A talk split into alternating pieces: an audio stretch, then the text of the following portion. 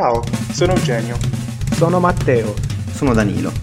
Questo è EduAction.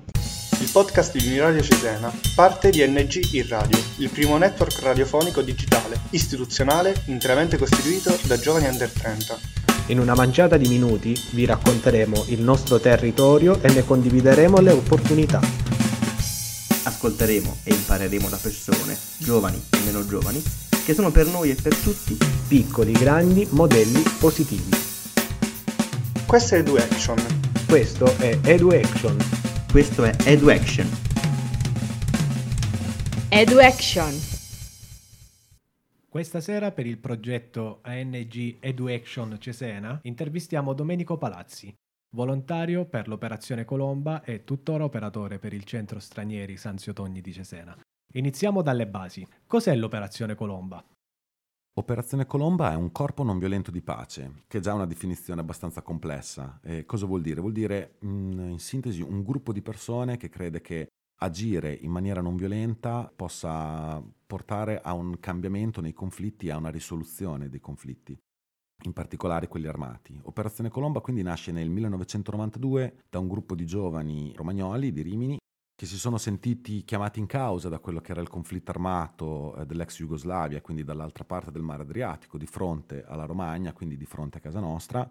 E oltretutto noi qui in Romagna abbiamo anche una base militare a Pisignano che fa parte della Nato e quindi eh, nel 99 anche da di lì partivano gli aerei per i bombardamenti. Quindi queste persone si sono sentite chiamate in causa da questi eventi e hanno incominciato ad andare sul fronte, quindi a raggiungere la Croazia e per provare a vedere cosa era possibile fare, no? E come era possibile intervenire. Posso dirti che Operazione Colomba è nata eh, in Croazia quando arrivati eh, diciamo sulla linea di fuoco hanno incominciato come prima azione a mettere in contatto le famiglie che si erano separate durante il conflitto. Il conflitto jugoslavo era un conflitto che coinvolgeva tutti i gruppi etnici che vivevano all'interno dell'ex Jugoslavia e i gruppi etnici però fino all'anno prima, quando lo Stato era unito, erano tutti mischiati, quindi c'erano famiglie miste, padre, madre, magari serbi, eh, bosniaci, croati, albanesi, lavoravano tutti insieme. Quindi questo conflitto è andato a toccare le relazioni, proprio le cose basi, anche la famiglia. Quindi c'erano genitori che erano da una parte del conflitto e i figli dall'altra parte. E quindi teoricamente i loro eserciti si stavano sparando contro, no? ma erano loro della stessa famiglia. Oppure un padre che apparteneva a un gruppo etnico doveva andare dall'altra parte del fronte perché lì non era sicuro, mentre la madre non poteva andare dall'altra parte perché lei era sicura lì, ma non dall'altra parte.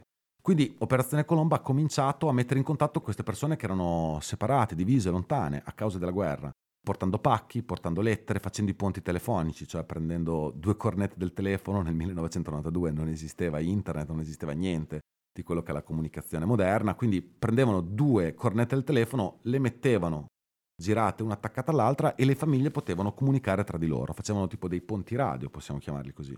E lì è nata Operazione Colomba, quindi sì, un gruppo di giovani volontari che è convinto, e quello siamo ancora oggi, convinto che quello che facciamo è importante. Non è vero che non conta niente quello che facciamo, no, no, le nostre azioni hanno un peso e hanno delle conseguenze, quindi cerchiamo di viverle e cerchiamo di agire, non solo di aspettare che le cose passino, finiscano da sole. Pensando al peso che hanno quelle azioni, no? le azioni Sì. che compie ogni volontario. Servono quindi delle particolari caratteristiche per entrare nel corpo volontario dell'operazione Colomba? C'è, non lo so, qualche esame, qualche mm, corso? Dimmi di più, che prerequisiti servono per entrare nell'operazione Colomba?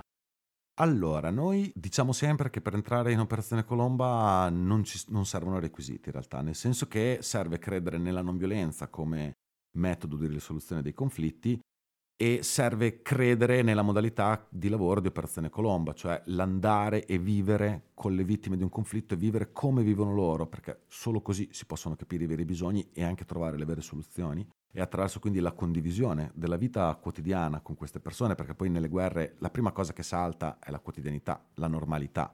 Quindi no, non servono dei requisiti particolari se non partecipare a un corso di formazione eh, della durata di una settimana in tempi di no covid era un corso residenziale, quindi le persone vivevano tutte insieme per una settimana e in quella settimana i volontari che erano sul campo passavano le conoscenze che avevano appreso durante gli anni di lavoro, quindi tecniche, metodi, conflitti, eh, lo studio della zona, della situazione, delle modalità di intervento e poi si mh, approfondiscono i progetti attivi. A fine di questa settimana di formazione i partecipanti possono esprimere una, diciamo, una, preferenza per la presenza in cui vorrebbero andare a stare per qualche mese e alla fine c'è un colloquio attraverso il quale si capisce se è il momento giusto per questa persona di partire, perché non ci sono ostacoli alla partenza, però per andare a vivere in situazioni di stress in situazioni difficili perché anche noi che viviamo lì, insomma, viviamo, vediamo tutti i giorni una violenza molto forte e la vivi anche sulla tua pelle in certi posti. Non è facile, quindi bisogna essere nel momento della vita giusto, ecco. Questo vuol dire che, per esempio, quando alcune persone ci dicevano ho bisogno di andare via perché ho un po' di problemi in Italia, voglio stare un po' lontano, ecco, quello no.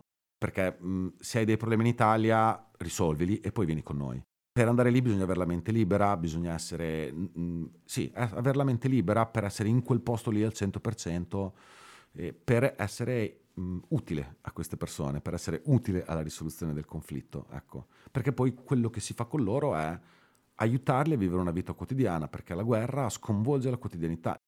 Un poeta bosniaco dice che quando c'è la guerra, quelli che prima erano pazzi sono normali e quelli che sono normali invece prima erano pazzi. È il contrario, è uguale, è così. Durante una guerra le cose assurde sono la normalità e la normalità sparisce.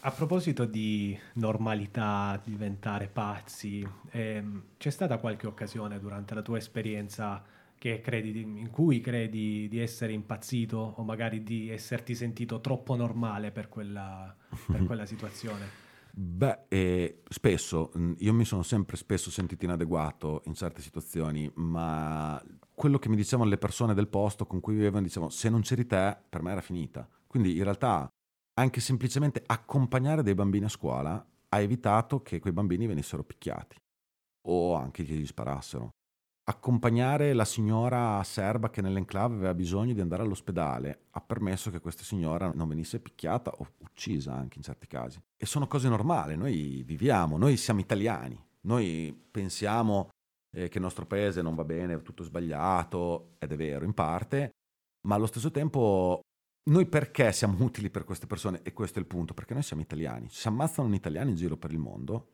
è una questione.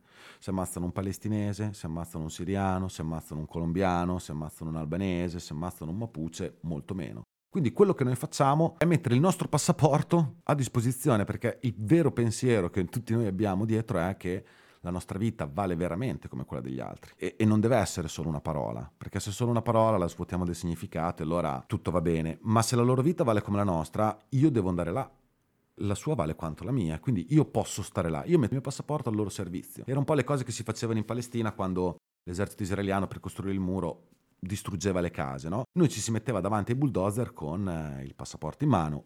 Il fatto che noi fossimo italiani o comunque internazionali portava a far sì che i bulldozer non andassero avanti, cosa che facevano regolarmente quando si mettevano davanti i proprietari di quella casa o i proprietari di quel terreno.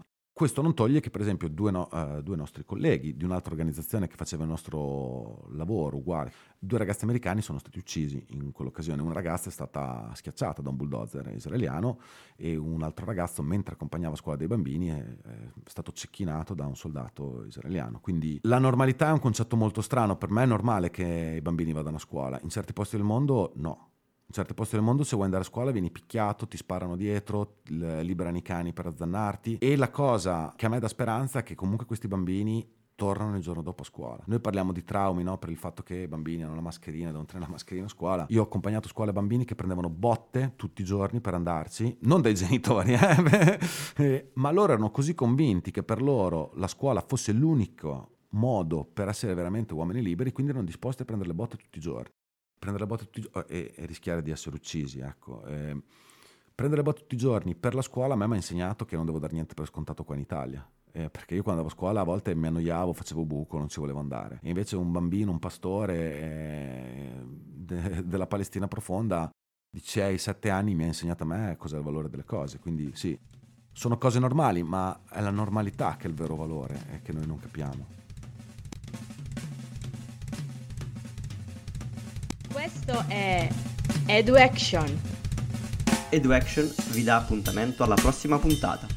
Questo progetto è finanziato dal bando ANG in Radio più di prima dell'Agenzia Nazionale per i Giovani con fondi del Dipartimento per le Politiche Giovanili e Servizio Civile Universale della Presidenza del Consiglio dei Ministri e dal programma Erasmus Plus dell'Unione Europea. EduAction.